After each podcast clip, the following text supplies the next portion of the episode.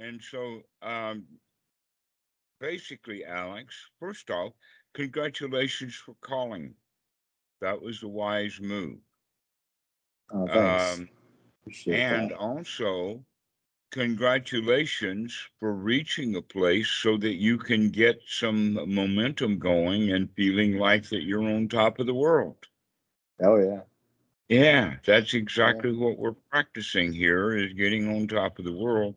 But as you've already heard me talk about it, in the sense that we need to get on top of the world, our own world, in seclusion, to get our own mind together. Yeah. And when we get our own mind together, then we can go out into the world and see if we can keep that mind together while we're dealing with the ups and downs of other people's ups and downs. Yep. That's what I that's what I did. I got Okay. my I got my data. Right. And uh, you can congratulate yourself for figuring out quickly that you couldn't handle it. Yeah. And there's no reason for you to continue to uh, to do that. I mean, there's so many examples. Yeah. Sticking your hand in the fire Right. is no cure for Yeah. having stuck your hand in the fire before. yeah. Or as um, Mitch McConnell says, there's no education in the second kick of a mule. I don't know if I know that one. Uh, well, he's actually wrong. but I have seen not in not only in real life years and years ago, but in recently I have seen that uh, on videos. And Mm. generally, the dog needs to get kicked twice. Mm. Generally, because the first time that the mule kicked, the mule wasn't watching carefully enough. But when the dog keeps bothering him, the next kick is going to be well placed. And there goes Mm. that dog. and so um, that's the whole point is uh, and i use it in the expression the slings and arrows of outrageous fortune Mm. that you can see that stuff coming and learn to dodge it but Yeah. you have to be able to see it coming and not Yeah. dodge it in order to recognize the danger in it Mm. so that Mm. next time you can uh, see that kick coming and you can stand out of the way. Yeah. Yeah. And that's what had happened, right? I, I was dodging left and right. I was like, oh, oh, that missed me. This missed me. Look at that. Oh, wow. Oh, my God. This is great. And then all of a sudden it's like, oh, fuck. Oh, no. Yeah, that's right. Sometimes a knockout happens in the 15th round. You go 14 rounds and you've got it made, okay? And then that 15th round, and we've gotten tired or whatever, and then.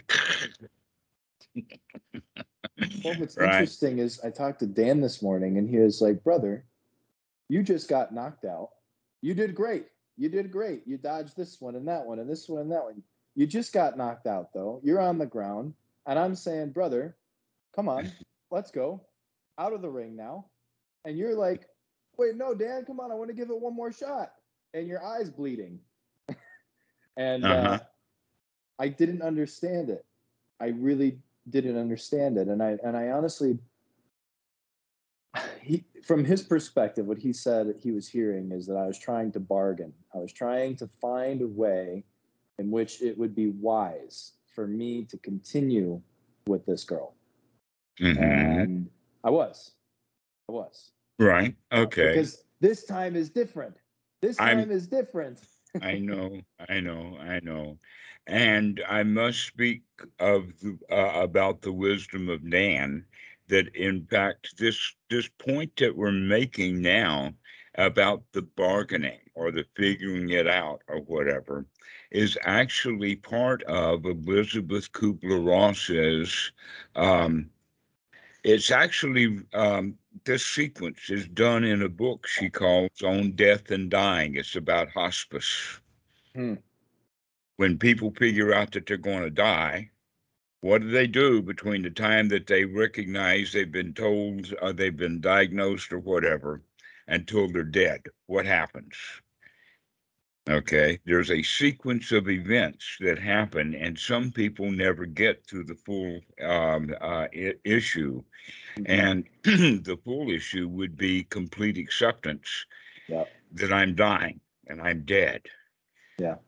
Okay. But the Yeah. first thing that happens is we get all pissed off. We don't believe it. We want a second opinion.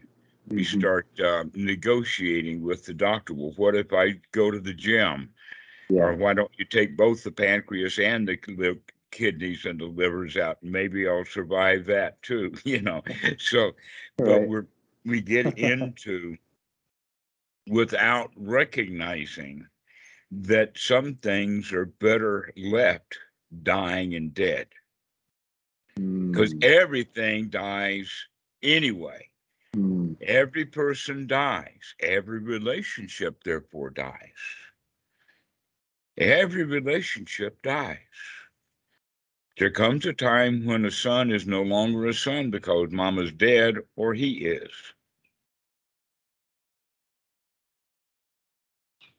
So when we recognize that that cycle is real, that it does happen, and that it's the sam the cycle of samsara, and in the sense of that cycle, it's like the winning and losing.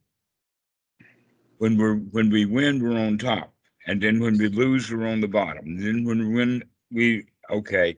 But what happens with the way that you had gotten yourself into is you were feeling like you were losing a lot. And then you started Anapanasati and you started winning a lot. mhm. And then you thought that, well, if I can win this one, I can win everything. And the answer to that is no. but the skills that you developed in getting over one thing will be the same skills that need to develop so that you can get over the next cycle, Mhm. the next death. Yeah.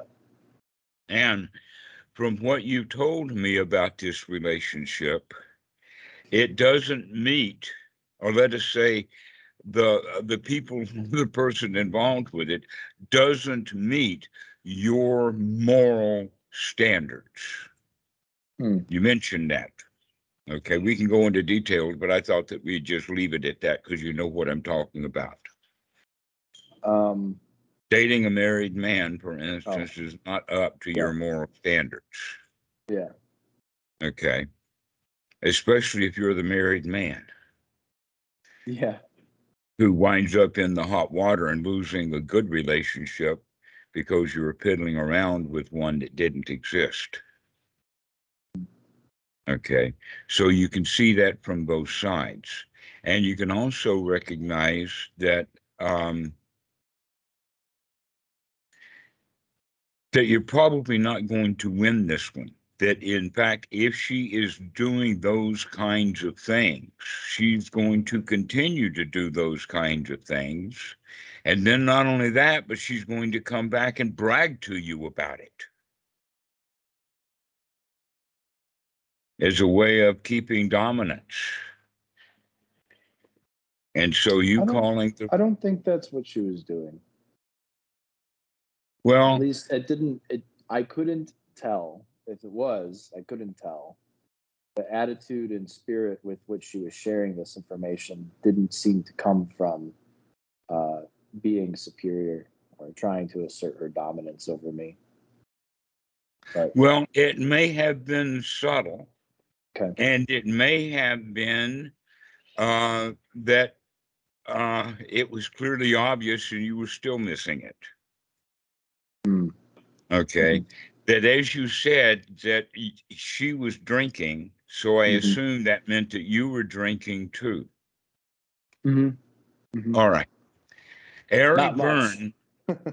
Eric Berne has two games that alcohol uh, that are played with alcohol. I wouldn't call the people who are doing it alcoholics directly because there's other factors with that. But there's two games that that play that players draw, Hmm. uh, drinkers play. One of them is drunk and proud, and the other one is lush. Hmm. and both men play both men and women play both parts. Okay, and not only that, but the lush, um, let us say, is the one who is crying in their beer.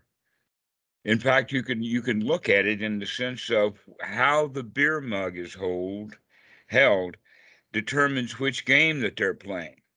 If Hmm. it's down and they're looking into it, that's the lush. If they're holding it up above their head, that's the drunken proud. And and more than likely, if she had not been uh, drunk, uh, but it's Yeah. also possible sober that she would play that game with you. The drunken proud of um, uh, look what I've been doing. Um, Well, it's Without- interesting you say that because a couple weeks ago she had told me that she went out with a 42 year old, but not that he was married. So it wasn't until last night actually that she told me he was married, and she said she didn't tell me because she thought that it would be too much for me to hear. So, Uh-huh. So she thought it would be too much to deal with, and you're Yeah. batting it out right now that it was too much for you to deal with. mhm. hmm so maybe it was a drunken proud kind of thing. Right. hmm So um, that drunken proud uh, is an item uh, that when we recognize these games that we play when we are drunk should be enough for us to recognize that it's probably not a wise idea to get drunk. Yeah, yeah, that there's a whole lot of laws and rules and regulations against. It's also um, uh, bad for our health. Yeah. And one item that's an uh, that's an issue with me is that I don't like the taste. I don't like the taste of beer. I don't like the taste of wine. Why do people drink that stuff? It doesn't even taste good. That Yeah. if you go for a, um, let us say, a bar mixed drink, the reason that the bartender mixes the drink the way that Yeah. they do is to make it palatable so that you Yeah. can stand the alcohol that's in it. yeah, for sure. It's the it's the biggest joke. Um, on that particular note, looking at it from that position, people who are in war want to drink Hmm. to get away from the war. And the time when they're Hmm. most likely to get really super drunk is right before the battle they know they're, they're going to lose. oh man. hmm Down deep inside, they know that they're going to lose it. So that was what was happening with uh, the Russian army. Now is on a solid drunk this week. You know, it's interesting you're saying all this because it's been very difficult to know other because we can only trust our direct experience, right? But it's been very difficult to know for sure whether or not she is being honest with herself when she says that she is not addicted to alcohol, right? That there's no addiction there. Because what she'll say is that she's Either trying- addiction doesn't exist or every human being is addicted. Those are Right. the two possibilities. Oh, right. okay. Oh, for sure. And there's a spectrum with, Mhm. within all that, right? Um, but she had expressed many times that she's just kind of doing things in moderation, but you know, and, and she's learning to drink less and not drink as much, and and I feel like these past two months of not being in contact with her have allowed me to see all the ways in which I projected my own fear and insecurity on her um, and making it about the alcohol when really it was just about me. And so I could see, hey, I respect you. I have a deeper respect for you. Like she loves bartending. I used to think she just likes bartending so she can be around the alcohol. Well, maybe she does. But the words that are coming out of her mouth is that she just enjoys talking with people, being with the people. She's good at it. We all like to do things we're good at. We all like to experience that success Uh-huh. and, and winning, Right. right? I was about to mention that before you said it, and that is, is when you said, oh, she likes to be around the alcohol, I was about to say that actually it's more likely that she likes to be around the people who are drinking alcohol. Yeah, And here you come right out with it, that yes, that's the case. yeah. Um, a good bartender will do two things. One, he'll become a psychologist, and two, he'll quit his job. yeah, man. I mean, she's going in deep. She's thinking of quitting her recruiting job that she has that pays her a salary and just working at another bar because she just would rather do that. Um, but anyway, we don't need to get all into the weeds of that. What I what I was going to tell you though is last night we hung out, and it has always been pretty clear that she's more vulnerable and intimate when she's drinking, and what that brought up to me that made me think of what you said about how people will drink before they're about to lose the battle before they know they're going to lose the battle. And Mhm. i think this losing battle for her is probably intimacy with me. It's like hey this will make it easier kind of thing but um it's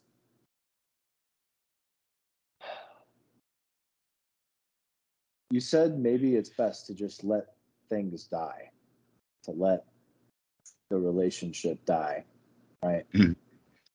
what does that what does that actually look like Um, first off, how long have you been together? Probably about two years, huh? we were on and off for like nine foundation was terrible Dhammarato. we started off as friends and i basically told her that i was unsure about her in the very beginning and then little do we know a year later she's unsure about me so in a Mhm. very weird sense i feel as though i kind of created this for myself in a way or at least created uh, conditioned uh, the relationship to end the way it did Okay. Well, um, we have, as humans, two competing um, instinctual systems. One of them is more natural and primitive, and the other one is normal because of culture that is built up in the past 10,000 years. So let's talk about it pre 10,000 years ago when we were hunters and gatherers, as mm-hmm. opposed to what society has imposed upon us. If you can get mm. those two distinctions, you'll see that progress that happens within each one of us. okay Okay. In 10,000 years ago, relationships between a man and a woman, the man in the, uh, actually, it was mostly tribal. So that the child that was born belonged to the tribe more so than the, than the father. But when the kid was old enough, the dad was proud of him to take him hunting. That in fact, that was the rite of passage is to take the kid hunting.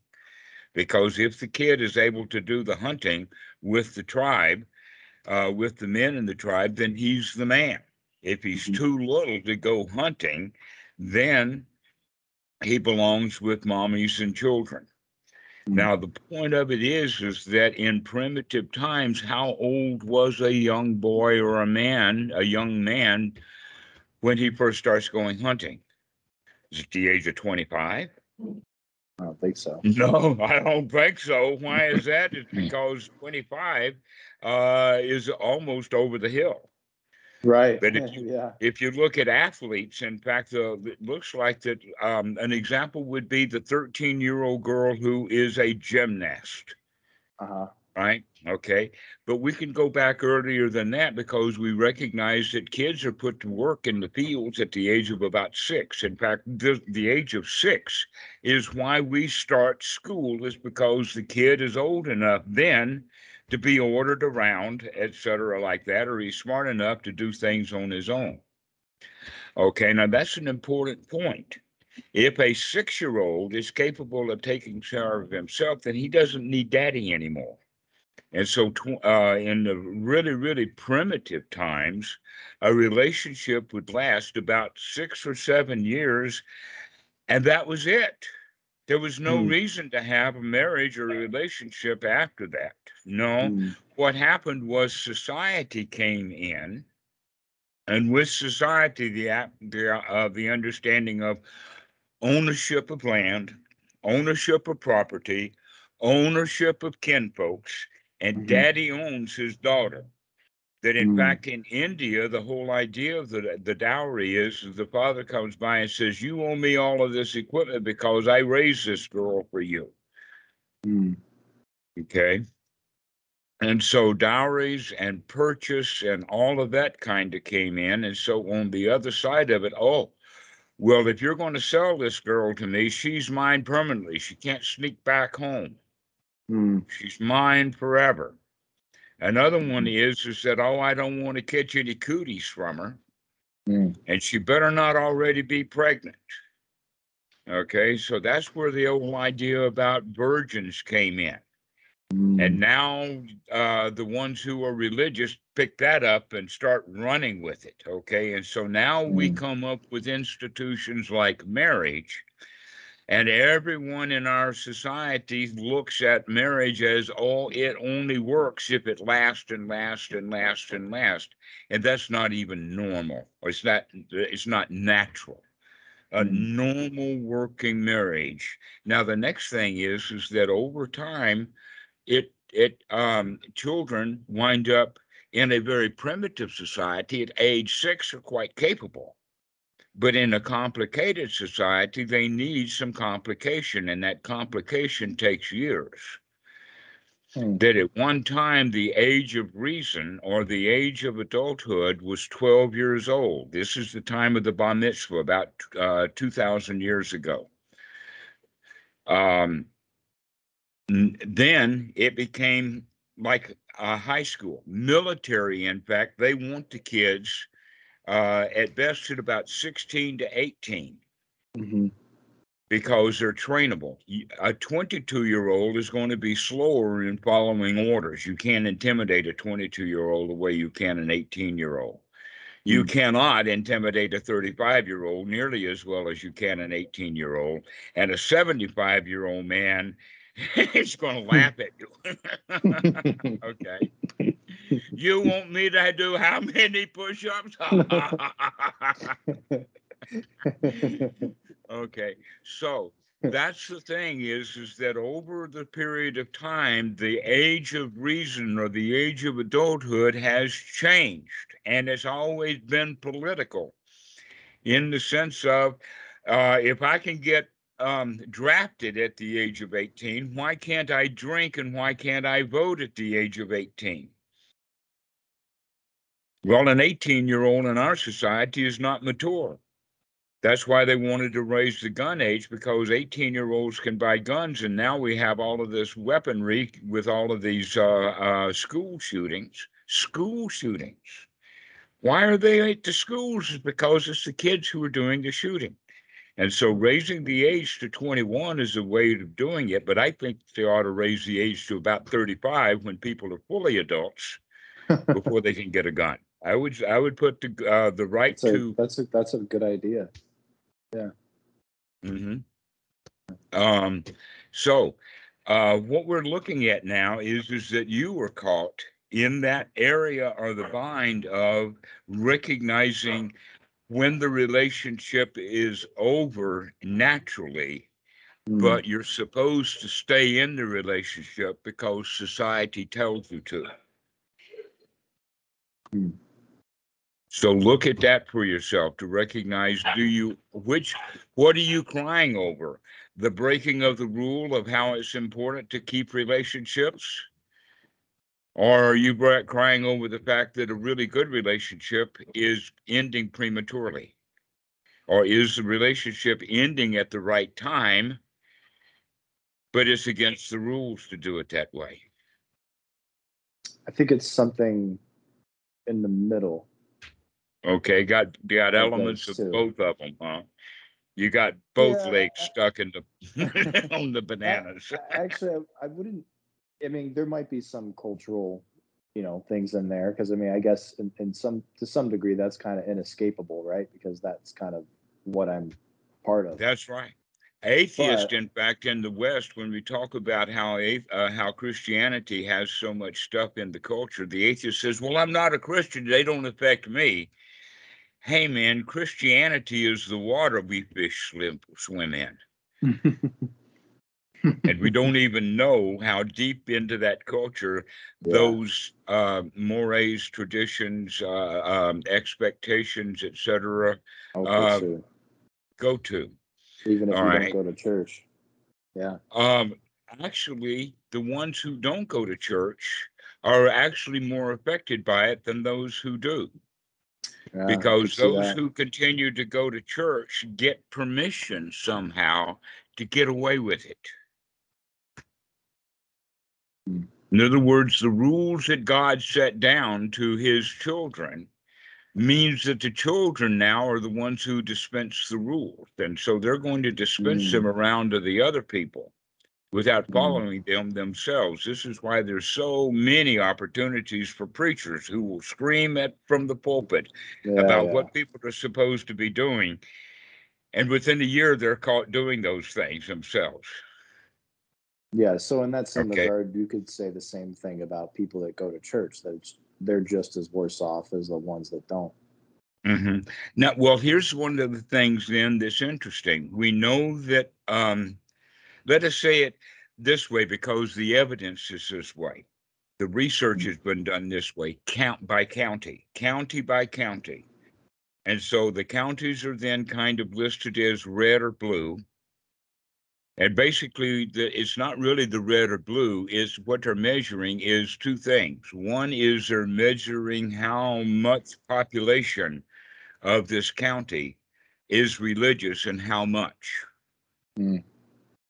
And then the other thing that they're taking from this county is the public records from the police and um, uh, uh, county services and all of that kind of stuff and putting that data together. And this is what they have found is, is that uh, places that have very, very low church attendance have very much better uh, society in the sense that it's the ones who go to church are the ones who drink, they um, fight, they get into bar scenes, they have automobile accidents, they have domestic Hmm. violence, they do Hmm. drugs, all of this kind of stuff. And then they go hop into the church and get forgiveness.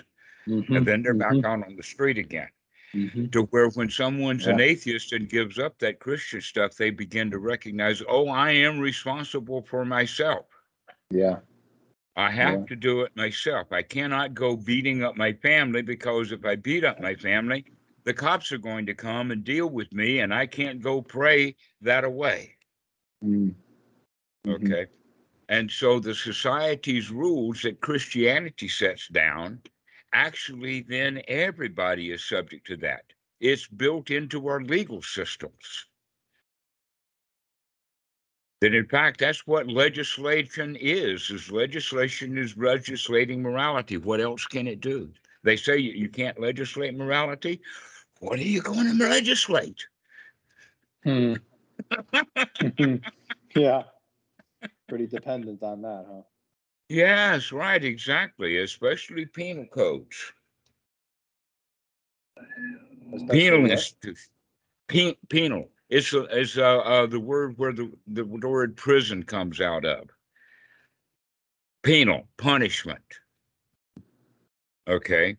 Rather than what we teach in Buddhism is rehabilitation, Mm, not punishment. for sure. Yeah. okay, is to rehabilitate. Now, uh, there's a difference between, let us say in Thailand, between the government and the Wat. If someone Mm. goes into the Wat, he's going there to be rehabilitated. If he goes in jail, he's going there to get punished. Mm-hmm. Okay. So that's the difference. Uh, in in Christianity, though, they go to the church to get permission. Mhm. They go to get forgiveness. Yep. And so they get neither the punishment nor um, uh, the rehabilitation. Yeah. Uh, so, with that, the way that we can take this information Mhm. is to recognize that you do have this duality within you. The very, Mm. very primitive stuff, our real genes, are saying that the relationship is finished, it's over. The girl doesn't do the kinds of things that I would want to have someone around to do. That in, that in fact, uh, she's not very mature.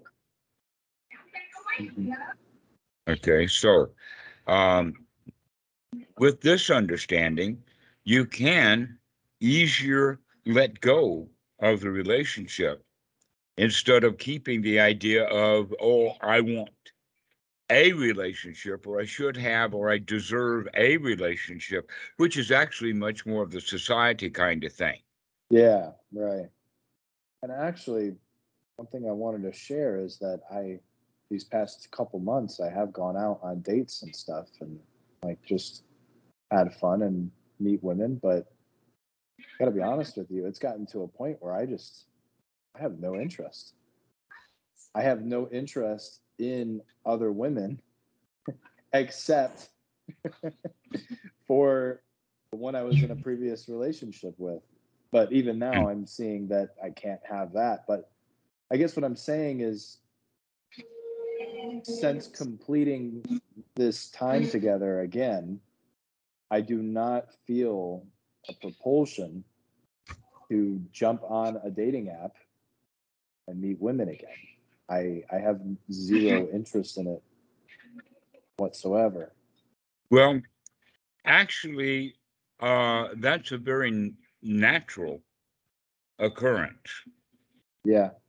And um, what we're looking at is, is that in fact, when one becomes interested in the Dhamma, yeah we start looking at how the uh, things fit in according to the Dhamma, and we recognize then that many of the things that I have been doing don't cause uh, the satisfaction that I was looking for, that it causes dukkha instead, that it's a Mhm. mixed bag at best. hmm mixed And when we bag yeah. recognize that things are a really mixed bag in there, that's when we begin to then weigh the advantages to the disadvantages. Mhm, Okay. mhm. Um, uh, a, a phrase that's used in business is a cost benefit analysis. Mm, mhm. Okay. Um, and so this is what we begin to do. This is wisdom, by the way, is to do that cost benefit analysis, to look at the gratification that I was seeking Yeah, yeah. doesn't come purely by itself. It comes in a package called Yeah. trouble. Yep. Yep. Yeah, And very when- much so. And when we see that, we're much more careful about who we choose to associate. hmm That in fact, that's what um, uh, the Sangha is all about. Is is when we are looking for good people to associate with, and we find each other. A lot of people who start the practice of meditation and whatnot, they uh, begin to feel alone because no one in their Mm. community um, is interested in the realities of, of life. So everybody around is more interested in the social stuff of life. Yeah. Yeah.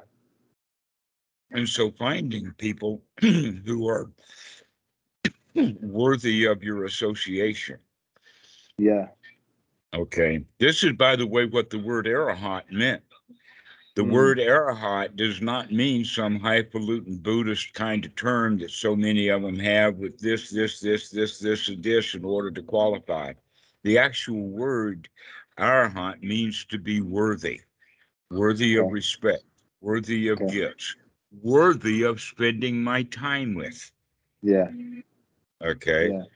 And so it's for you, I'm worthy of your time. And for me, you're worthy of my time. Right? So be sure that the people that you associate with are worthy of your time. Yeah. And getting drunk and listening to poor, uh, either drunk and proud or poor me stories is not really your uh, a good time, good way to spend your time. Yeah. I don't, I don't really drink much ever, honestly. I was just doing it because we were having a good time and, you know, Well, it's considered joining in. celebration. You know, Yeah. that's part of it. Um, uh, and guess what? That comes from Christianity. mm, the celebration of the wine and Mhm. uh, Eucharist and uh, all kind uh, uh, the Last Supper and drinking the wine and all of that kind of stuff uh, makes that now alcohol is special. The next thing that makes it special is we tell children, "Oh, you can't have it. You're not old enough," yeah. which makes real. the kid want it more. yeah. Yeah. And in fact, if you give a 12 year old or a 10 year old a taste of beer and say, you, you Yeah. probably won't like this. And the kid says, yeah, I, I don't like this. And he'll be better off. But if you tell that same eight or 10 or 12 year old, oh, you can't have beer, now he wants it. Yep. And he'll drink it no matter how bad it tastes. Mm. So this is the way that our psychology or the way that society works puts us in a really, really bad state. The society is not there for the welfare and the benefit of any particular person. Yeah. And therefore, everybody in the society winds up suffering from it. Yeah. That's good. And it looks like that those who are heirs to a fortune are the ones who suffer the most. Who who are what to the fortune? heirs to a fortune. Daddy's got a lot of money. Daddy's the big money bags, which means daddy's the biggest asshole in town. Mm. Mm. And he's an asshole to his kids. And he holds that big money bag up and says, You do what I say, or you're not going to get any of this. Mhm. Mhm. And so um, they want uh, the, the kids then wind up being a Donald Trump. I heard about this from my um, high school Latin teacher when she was teaching ancient Latin and uh, Roman culture. She pointed out that a father or a mother who wants power winds up destroying their children. But it's also possible for the grandfather or the grandmother to see what damage they did to their own kids, and then their grandkids they begin to uh, to treat really well. Mm. And so it is Mm. better then in a dynasty to skip a generation. Because the big tough dude, the emperor, is going to have an asshole for a son. but he's break- probably going to have a pretty good grandson. yeah. All right. So um, there's not much reason to talk about this other than to recognize how much our society has screwed us up. Oh, for sure. And that we can, in fact, begin to recognize the difference between what you're supposed to do or what rules you're supposed to follow versus how you actually feel about this girl. And the way that you're Yeah. feeling about the girl is is that you really don't want that much of her. That's what I've gotten from you. Yeah, you know, I I like that you brought that up because I think that's kind of, you know, it'd be great if I could have some clarity around that because I think that's probably why I keep going back because there's not like a real solid clarity. But what I can tell you is when her and I are together, there is kind of just like this. It just seems, it seems at least, unless I don't know what love is, I think it's it's probably a mix of attachment and authentic love that there is really just a deep care for her a real just love for her and a, and a genuine interest in, in in her benefit and That's good. That's positive. I congratulate you on that. But instead of nozzling it down, like a um uh, uh a strong spray like for cleaning what we want to do is open that valve and spread it all over in other words Yeah. well there's many ways to say it one is love the one you're with Yeah. as opposed to wanting someone else over there go ahead and bring that up that in fact another way that we can talk about it this part of the society is the whole idea of soulmate the christians Right. go around saying there's some place out there is a girl for you and the guys go around looking at every girl putting up her against a model that he's got in his head Yeah. For sure. that one of the things that I learned uh, that was actually quite beneficial to me. When I was 14, uh, playing the piano, I got a recital piece. In fact, the teacher may have had this wisdom. She gave me a piece of music to learn to play. The name of it was There's Lots of Good Fish in the Sea. The sea, there's lots of good fish in the sea. You know immediately what that means. It's sexualized Mhm. right? Stop thinking that someone is it Yeah. Yeah. and instead recognize that there are a lot of good fish in the sea. Let's go find someone that fits in with um, the way that I think and the way that I look. That in fact, that's one of the reasons why I knew that the only way I was ever going to find a woman is by going to Thailand because Western women don't think so. but Um, that let came me- from a different. Go ahead. Can I can I ask you this? You know, she I guess like the most difficult part about all this is she often has said to me, like in this past week as we've hung out, is that even though she can't commit, even though she has a fear of intimacy, even though she wants to explore with other people, she says that no one holds a candle to me. She said she'll go out with other guys and she won't want to do anything with them and she'll just basically go home and cry and think about me. She hasn't had sex with anybody because she doesn't feel right doing that. Like she only wants to be that way with me. And she thinks that eventually, when she's all kind of, she's gotten her experience and have seen clearly that there isn't gra- greener grass on the other side, and she sees how good of a partner I am, that she'll eventually come back and you know, whatever want to be with me. And that's That hard would be possible. That's Mhm. hard to hear. That's hard to hear because well, it's great to hear, but it's hard to hear because it's like, well, but we're not together right now. It, but I get it. I get it. It's just it's confusing for me because I am, I'd say more or less available, and um, yeah, I don't know. It's just that's it. That's it. I guess my question for you would be why do I keep going back to her? What is it that I haven't seen that keeps me going around in this dance? Um, basically, because you have put so many thought moments into thinking about her that you ground a pathway in the mind, a neurological pathway that leads Mm. directly to thoughts of her. Mhm. Mhm. And the way that you're going to interrupt that is recognizing that every time that you have begin to have a thought of her, you can say, I can change that. And I Mhm. can come out of what I don't have and start looking at what I do have. Like this moment, this breath, this is all we need. We're we're okay right now. Okay.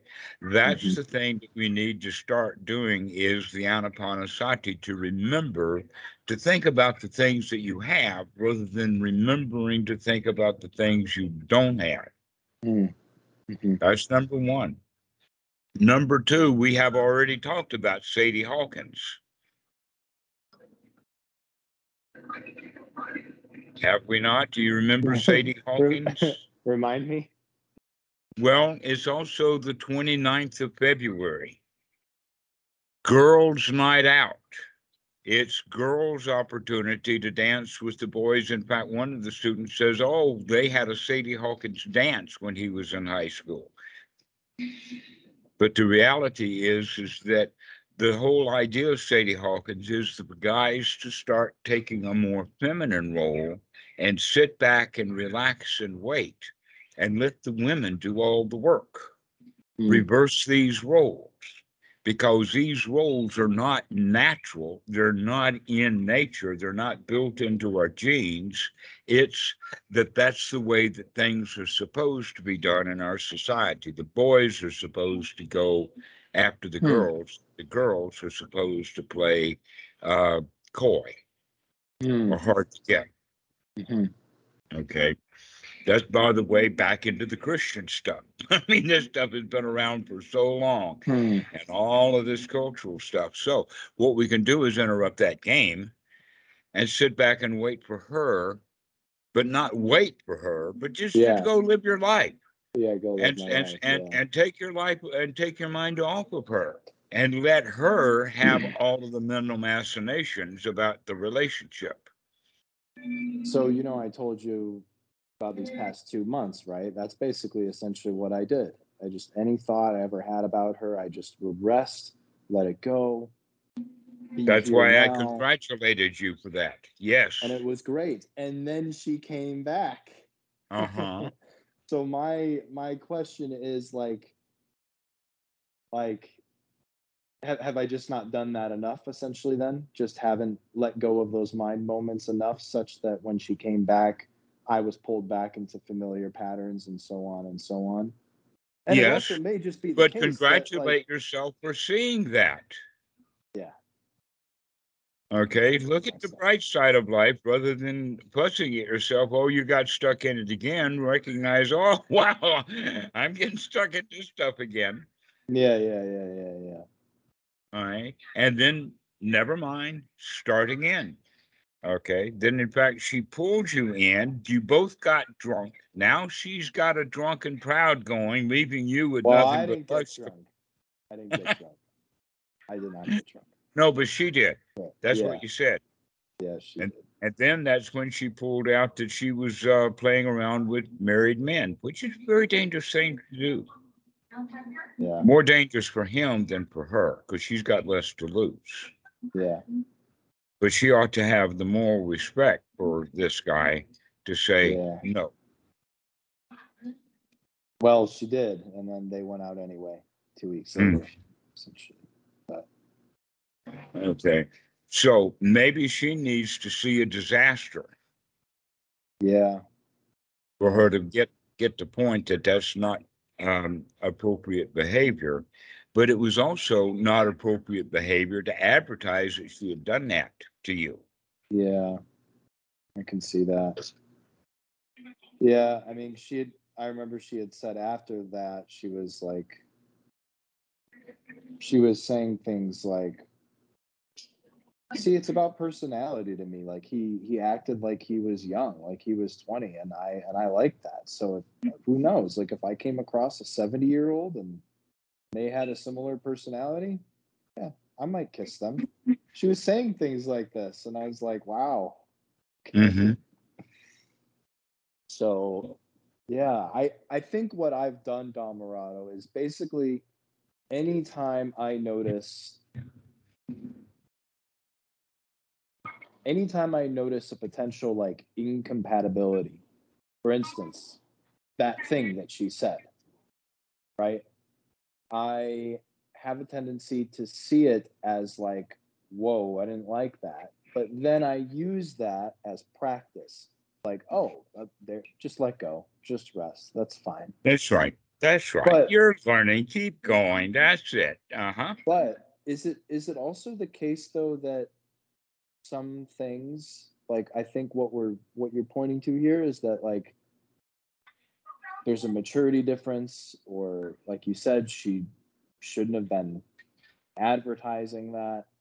Is it also the case that no matter how much I can accept things as they are no matter how much we can rest from our own opinions and dislike of points of view of what we have towards someone it doesn't mean necessarily that that's the end all be all.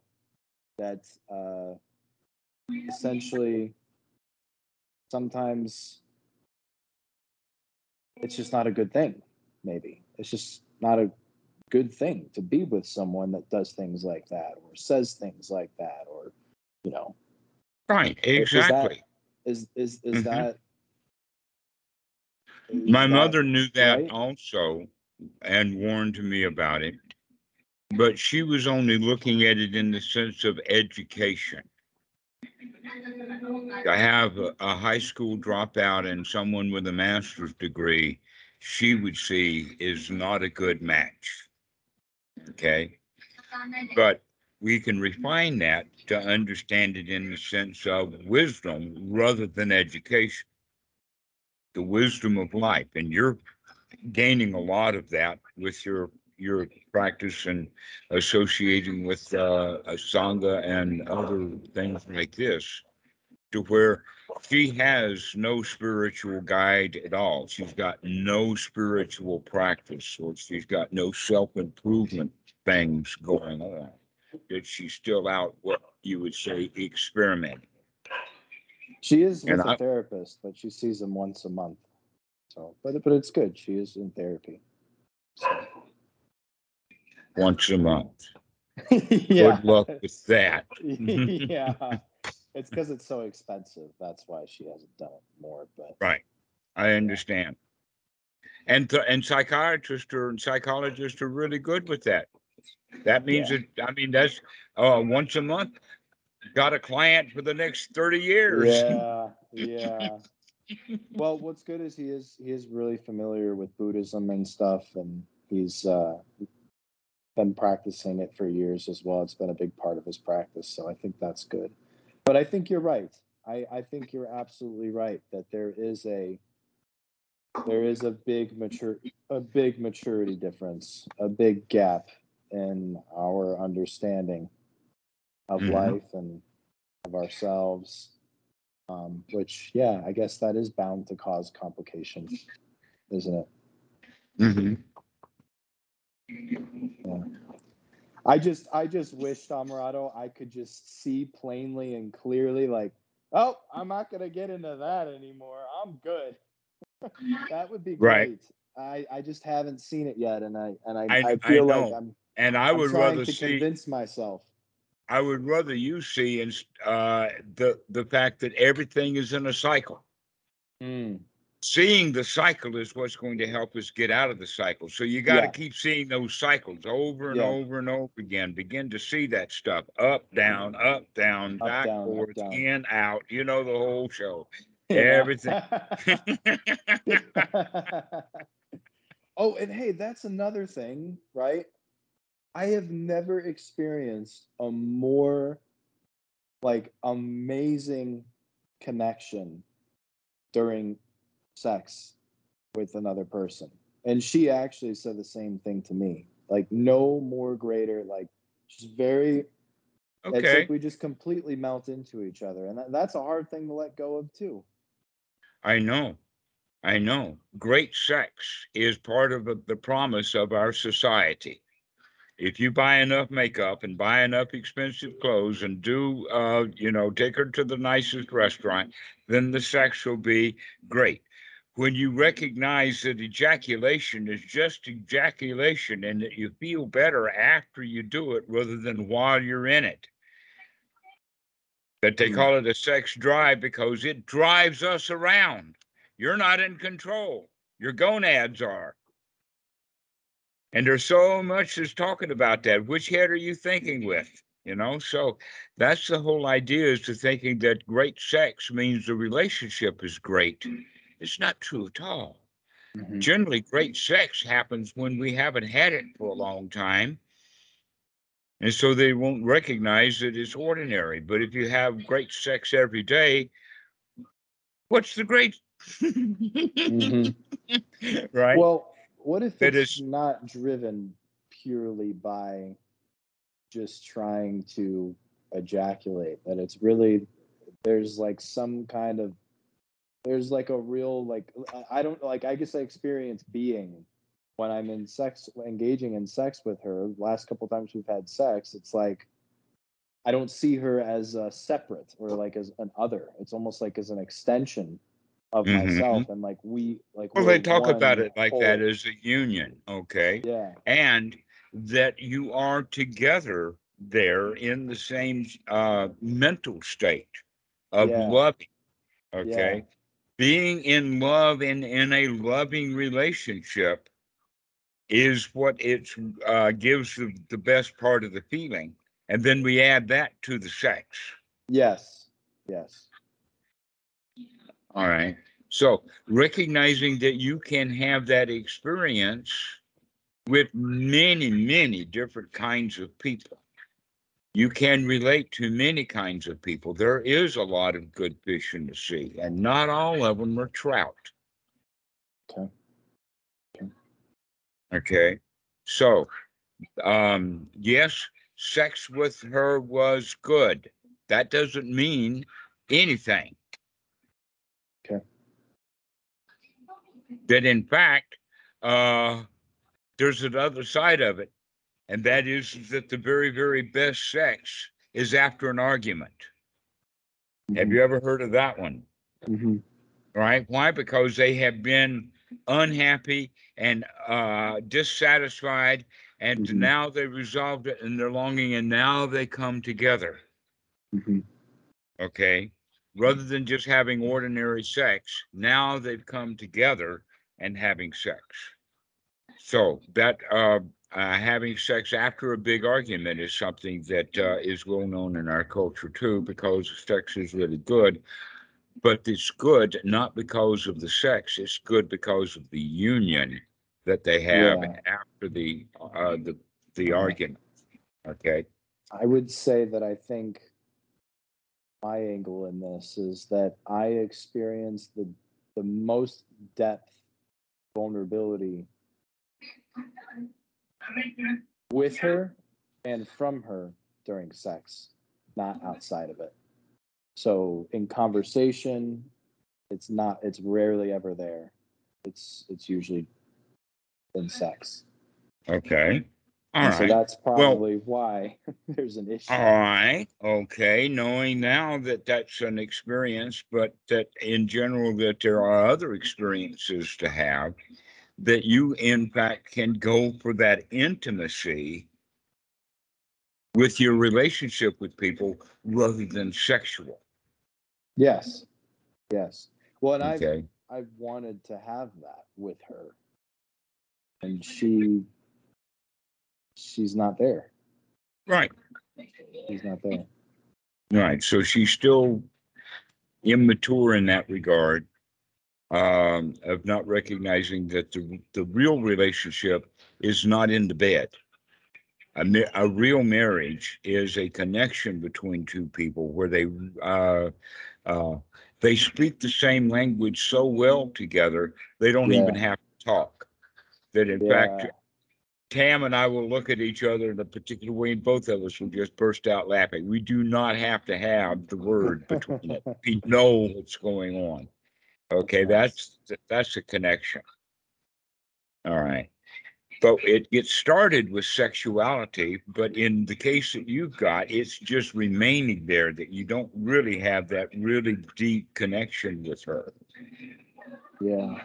But you can't. except except for when she typically after a night of drinking she'll come to me and she's more vulnerable and more intimate Mm. and sharing herself and crying and then i hold her and Right. like, "Oh, That's the lush. okay. This That's the lush. Yeah. uh-huh.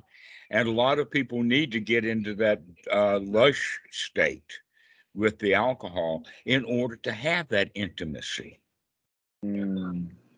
Mm. It is an invitation. So the alcohol is an invitation into intimacy, but you're now recognizing, I think, that alcohol is unnecessary to have intimacy. oh yeah no i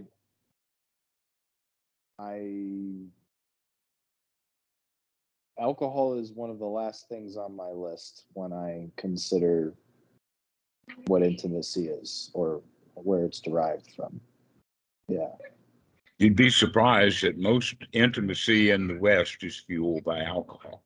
Oh yeah, man. It's it's nuts. I know. Yeah, it's it's pretty and so pretty are, by the way, bar fights. Almost all Yeah. bar fights are fueled by alcohol. yeah. Yeah. well, Alex, I think that we've come to a good place that we know what's going on. I've given you a lot to think about. Yeah. It it was really nice just to get to talk to you. Just um, you know, I I appreciate you and and look up to you a lot and I s- see you as a as a father figure. So it was nice to just kind of just let my emotions melt into our conversation. So I'm I'm I'm feeling it, man. I got the sad sometimes, but it's okay. It's okay. you can handle it. There's a lot of good fish in the sea out there. You keep your eyes open, know what's Yeah. good. Yeah. And I don't want to be with anyone right now. That's I don't want to go out. I don't want to I don't care. the juice is not worth the squeeze. The the lots of good fish in the sea mentality is a good reason to not have to go fishing. Yeah. Good. When you think that it's really, really special and there's not enough fish out there, I got to go get mine. But when you understand there's a lot of good fish in the sea, that's a good reason to not go fishing. yeah. I don't have to worry about dinner. It's taken care of. All right, Alex. We'll see you later. All right. Thanks, Dhammarato. Uh-huh. Appreciate you. All righty. Bye bye.